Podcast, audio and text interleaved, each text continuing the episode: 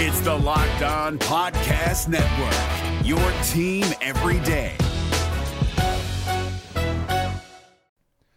The Locked On NBA Fantasy Minute is presented by PrizePicks. PrizePicks is the most fun you can have playing daily fantasy basketball and winning up to 25 times your money. Go to prizepicks.com slash locked on NBA and use the code locked on NBA for a first deposit match up to $100. We are very much in the thick of the fantasy basketball playoffs. You might be starting it this week, you might be already in it, it might be a week away. And at this point of the year, with only five weeks left in the entire regular season, playing the schedule is the most important thing. So this week, the Minnesota Timberwolves and the Los Angeles Lakers play two games only. So any fringe players you have from those teams, even guys, yes, like Kyle Anderson replacing Karl-Anthony Towns, that's not worth it with two games on. You need to be stacking extra games and you need to be looking at the teams with four games. You need to be looking at teams with games early in the week and then switching them out for teams with more games later in the week. Get more games in, play the schedule, be cutthroat with injuries, and get players in to get yourself success for fantasy basketball. Jackson Gatlin here, host of the Monday edition Locked On NBA podcast. Every Monday, I cover the three biggest stories in the NBA with the local experts from Locked On. It's an awesome recap of the weekend of the NBA and a look at what's ahead. Mark your calendars on Monday to join me for Locked On NBA podcast, available on YouTube and wherever you get your podcasts. You are Locked On Thunder your daily Oklahoma City Thunder podcast. Part of the Locked On Podcast Network. Your team every day. From the friendly confines of Pete North, welcome to another episode of the Locked On Thunder podcast, part of the Locked On Podcast Network. I am your gracious and humble host, Eric G, thanking you for making us a part of your day.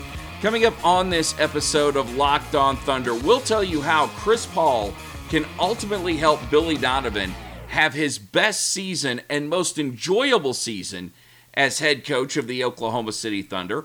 We'll also tell you how the NBA inadvertently, in their efforts to help small markets, may have destroyed dynasties.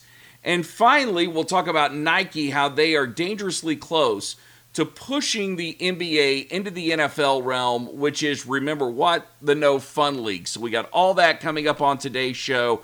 My name is Eric G. I am the editor in chief of Thunder Maven, which is a basketball channel, or it's a Thunder channel, a channel part of the Maven Network, is what I should say, which is a Sports Illustrated channel dedicated to covering the Oklahoma City Thunder and giving you the latest news, opinions, and analysis. So check that out at basketballmaven.io slash thunder. I am also Pat Jones, co host on 97.1, The Sports Animal. And I would appreciate it if you would tune in and check us out every day from 11 to 2, either via the Sports Animal app, online at sportsanimalradio.com, or uh, just tune to 97.1 if you're in the Tulsa area. So thank you for all of for all that. Glad we got that out of the way. Let's get on to the big content here on the Locked On Thunder podcast. This will be the most enjoyable and probably best year Billy Donovan has ever had as head coach of the Oklahoma City Thunder. Now, why would I say that? Especially since Russell Westbrook's been traded away, especially since Paul George is traded away. How could this season, one, be his best when the Thunder may not even make the playoffs? And two, how could it possibly be enjoyable? Well, go to Brett Dawson's article, which we have posted at Thunder Maven and was originally written in The Athletic and there are three former Billy Donovan assistants that were interviewed for this article. John Pelphrey, who's now the head coach at Tennessee Tech, which was an assistant with Billy at Florida.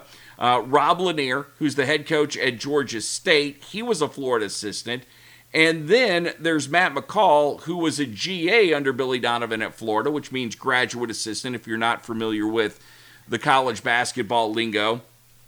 And uh, he is now the head coach at UMass. So you've got all these guys who are head coaches, all these guys who have been under Billy Donovan, who can offer some insight into the way that this guy thinks. And what really stuck out to me was something Matt McCall said. And this is where it started, all the pieces of the puzzle started coming together. Matt McCall said during his time at Florida, the one thing Billy Donovan valued more than anything else was ball movement. He wanted to see players cutting. He wanted to see guys moving without the ball, working to get open. He wanted to see a point guard being able to run the offense and put guys in position where they could make buckets, especially for those that couldn't create their own shot. And let's think about what Billy Donovan has had to deal with now for the last five seasons as Oklahoma City Thunder head coach. He's had to deal with Russell Westbrook for all five of those seasons. He had Kevin Durant to deal with. Eventually, he had Paul George and Carmelo Anthony to deal with. And, and it's no secret when I say that the ball had a tendency to get a little sticky for the Oklahoma City Thunder. And while Billy Donovan, and I think it was Matt McCall who said this, while he marveled at Russell Westbrook's work ethic, you can in no way, shape, or form tell me that Billy Donovan necessarily enjoyed coaching Russell Westbrook because Russell Westbrook was pretty much against everything that Billy Donovan stood for, at least as a college coach. Now, that doesn't mean that you can't get along with a guy. It doesn't mean you can't like him and you have a good relationship and ultimately you appreciate what he does on the floor. But when you, the coach, are thinking that you have a better way to win, and you've got this guy like Russell Westbrook, who is going to go out and lead the NBA in assists, and could, in fact, maybe be the all time assist leader by the time he retires if he would just play a little bit more traditional, there's no way as a coach you're enjoying that. Maybe you're winning, but you are walking away from every single year thinking you could have been better than what you are if this guy would just listen to me if this guy would run the offense. And and that's Billy Donovan didn't have that. Now he's got an opportunity with that with Chris Paul. Also go hand in hand with this in the same article. It was mentioned that Chris Paul did not necessarily like playing with James Harden because James Harden was so ball dominant. Chris Paul's a guy that wants to see a lot of ball movement. So now you've got these two guys that seem to share the same philosophy of what an offense is supposed to look like on the floor, especially in half court. And now they can work together on trying to actually make that vision happen. And while I still will tell you that it is in the Thunder's best interest to get rid of Chris Paul sooner rather than later, if for no reason to get out from under the salary cap, you now can kind of take advantage of what Chris Paul brings to this team, where if he is on the same page with Billy Donovan, all these young guys that Sam Presti has just acquired, especially Shai Gilgeous-Alexander, if they see that Billy Donovan and Chris Paul are on the same page and they see success with that and they see that you're competing in games and you're never out of an and, and you always have an opportunity to win and you're fighting it out for a playoff spot then those guys will, by osmosis, or at least by Chris Paul's example, feel that Billy Donovan knows what he's doing. And Billy Donovan may ultimately have a team that is going to actually listen to him this year. And whether the Thunder make the playoffs or not, as a coach, that is ultimately what you want is a team that will listen to you and do what you say. And because of that, you might have Billy Donovan look at Sam Presti and say, hey, give me a few more years with these guys. I think we've got something. And Sam Presti may say, hey, I'm going to give you a few more years because I think we've got something. The, the other thing that, that really stuck out to me in this, and there were several things in, in this article that I think were, um, were definitely interesting. And John Pelphrey, the former assistant at Florida, who is now the Tennessee Tech head coach, said that Billy Donovan is not really motivated – by whether or not he thinks he can prove people wrong. That's not what that's not what motivates Billy Donovan. So if you criticize Billy Donovan and you say that he's a bad coach, he will blow that off. He's just motivated by the challenge. He's motivated by essentially things within himself that make him want to go out and do this job every day. And that's another reason why I think that this is going to be enjoyable for him because – when you're not motivated, when, when you're dealing with Russell Westbrook, again, this all kind of comes back to Russell. And Russell's that guy that plays with a major chip on his shoulder. And, and while that has worked out to Russell's advantage in some respects, I think eventually it wears you down. You get tired emotionally. And you can only feed off negative energy for so long. You have to find something positive. You have to find some different way of challenging you And Billy Donovan doesn't seem to be motivated by false things. He doesn't seem to be motivated by making things up. And having to deal with a personality like Russell Westbrook has to be absolutely exhausting. And hopefully, you've got a lot of guys on the Thunder who are not necessarily motivated by proving people wrong, but motivated because they love the sport of basketball. They want to go out, they want to play, they want to make the playoffs. And this isn't necessarily about being able to tell somebody who was on NBA TV or ESPN, hey, look, we did it. And eventually, when teams do that and do the whole everyone's against this, that gets old. And Golden State plays that up, the Patriots play that up to a large extent. I'm not sure it would be very becoming for the Oklahoma City Thunder to play that up, even though they could, and even though they wouldn't would ultimately be justified in doing so. That's really not what I want to see from them this season. This is the Locked On Thunder podcast. I'm Eric G. Coming up next, we'll tell you how the NBA, in its efforts to help small markets, inadvertently ended up destroying dynasties. It's all right here on the Locked On Thunder podcast. The NBA playoffs are right around the corner, and Locked On NBA is here daily to keep you caught up with all the late season drama. Every Monday, Jackson Gatlin rounds up the three biggest stories around the league, helping to break down the NBA playoffs. Mark your calendars to listen to Locked On NBA every Monday to be up to date. Locked On NBA Available on YouTube and wherever you get podcasts. Part of the Locked On Podcast Network. Your team every day. Thank you for listening to the Locked On Thunder podcast, part of the Locked On Podcast Network, your team every day. I'm Eric G. I appreciate you uh, for, for listening to us and making us a part of your day. And the NBA, in their efforts to help small markets with things like the luxury tax, which is in a way supposed to discourage owners from spending too many too much money on players. Um, with giving the five-year supermax, making it so that only the original team you're on or the current team you're on can pay you more than the team that you're going to. But with all that, with everything the NBA did, what they really did is they went out and destroyed dynasties. They didn't mean to, but they inadvertently did. And you're asking, well, wh- why would you say that? Okay, we just saw Golden State make this run. We just saw Cleveland.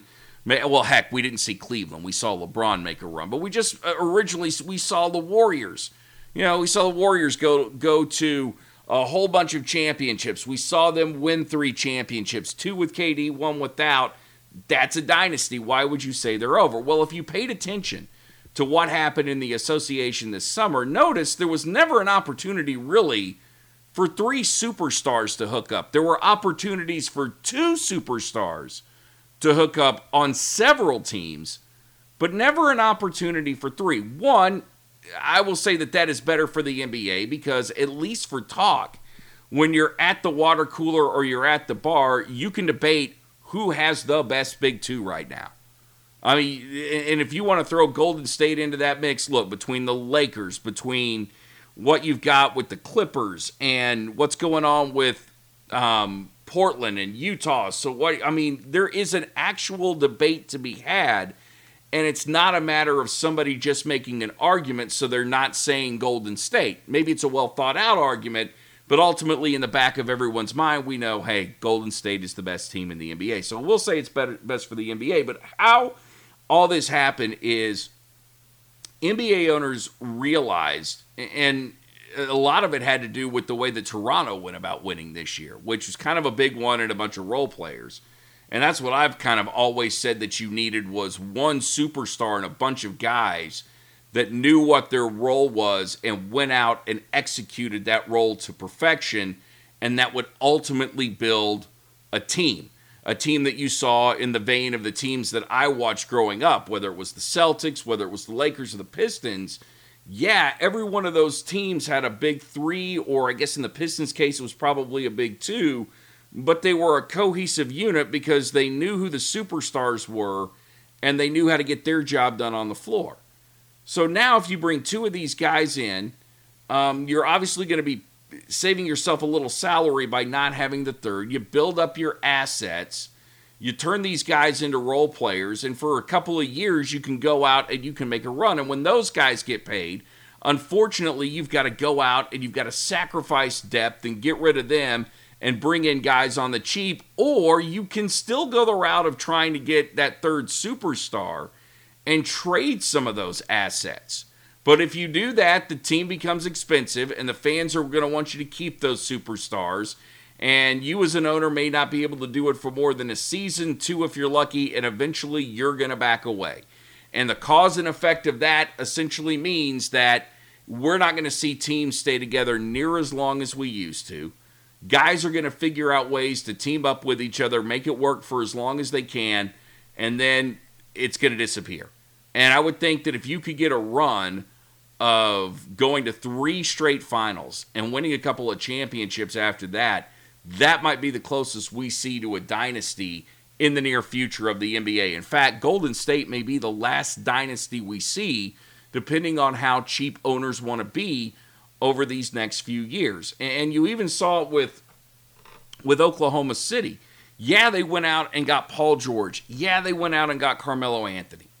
And for as much as we talk about the James Harden trade and some of the other significant moves that Sam Presti made, what happened the year before last, two years ago here in Oklahoma City, is that in getting a guy like Carmelo Anthony, you gave up Enes Kanter. And and I don't think there's anybody in the NBA right now that wouldn't rather have Enes Kanter on their team than Carmelo Anthony because Kanter produces. He's added a dimension to his game where he can go out from beyond the arc and he can still be that throwback too, and he can play better defense. In fact, I think there's a lot of Oklahoma City Thunder fans that would say Enes Kanter has developed into a better player than Steven Adams. But you could have potentially kept Enes Kanter. You could have kept Victor Oladipo. You already had him signed. He wasn't on the max and you could have kept Domantas Sabonis. But instead, you gave all that up for a couple of superstars. And all it got you was the same result you got with those other guys, which is getting bounced in the first round of the playoffs. And had you let Enes Kanter stick around and Victor Oladipo and Domantas Sabonis hang around and let that team mature – Eventually, yeah, they would have had to broken up, but you could have kept them together longer with Russ because it wouldn't have costed you as much. And unfortunately, the Thunder fell into the, the trap that, that I think a lot of football players fall into when they talk about basketball. And, and that is the football player's mentality is if somebody else is doing it, we need to do it too because automatically that will make us successful. And I've never bought into that. You have to do what makes you successful, not what someone else is doing, which is always the way that Sam Presti operated. But he fell into that trap of, oh, they're doing it, so why don't we do it? Because now we'll have a chance to go out and win a championship. And really, I don't think it was Sam Presti so much as I think it was Thunder fans wanting him to do that. This is the Locked On Thunder podcast. I'm Eric G. We'll wrap things up talking about how Nike is getting dangerously close to making the NBA the No Fun League. It's all right here on the Locked On Thunder podcast. Your team every day, brought to you by the Locked On Podcast Network. The NBA playoffs are right around the corner, and Locked On NBA is here daily to keep you caught up with all the late season drama.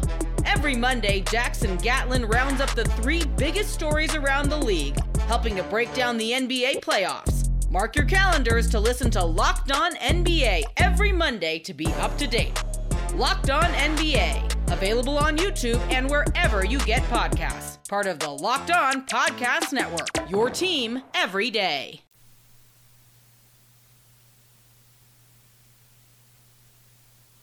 Wrapping it up on this episode of the Locked On Thunder podcast, I read today that the NBA is going to do away with what I call the samurai headbands. They refer to them as the ninja headbands. I'm just more comfortable saying the word samurai.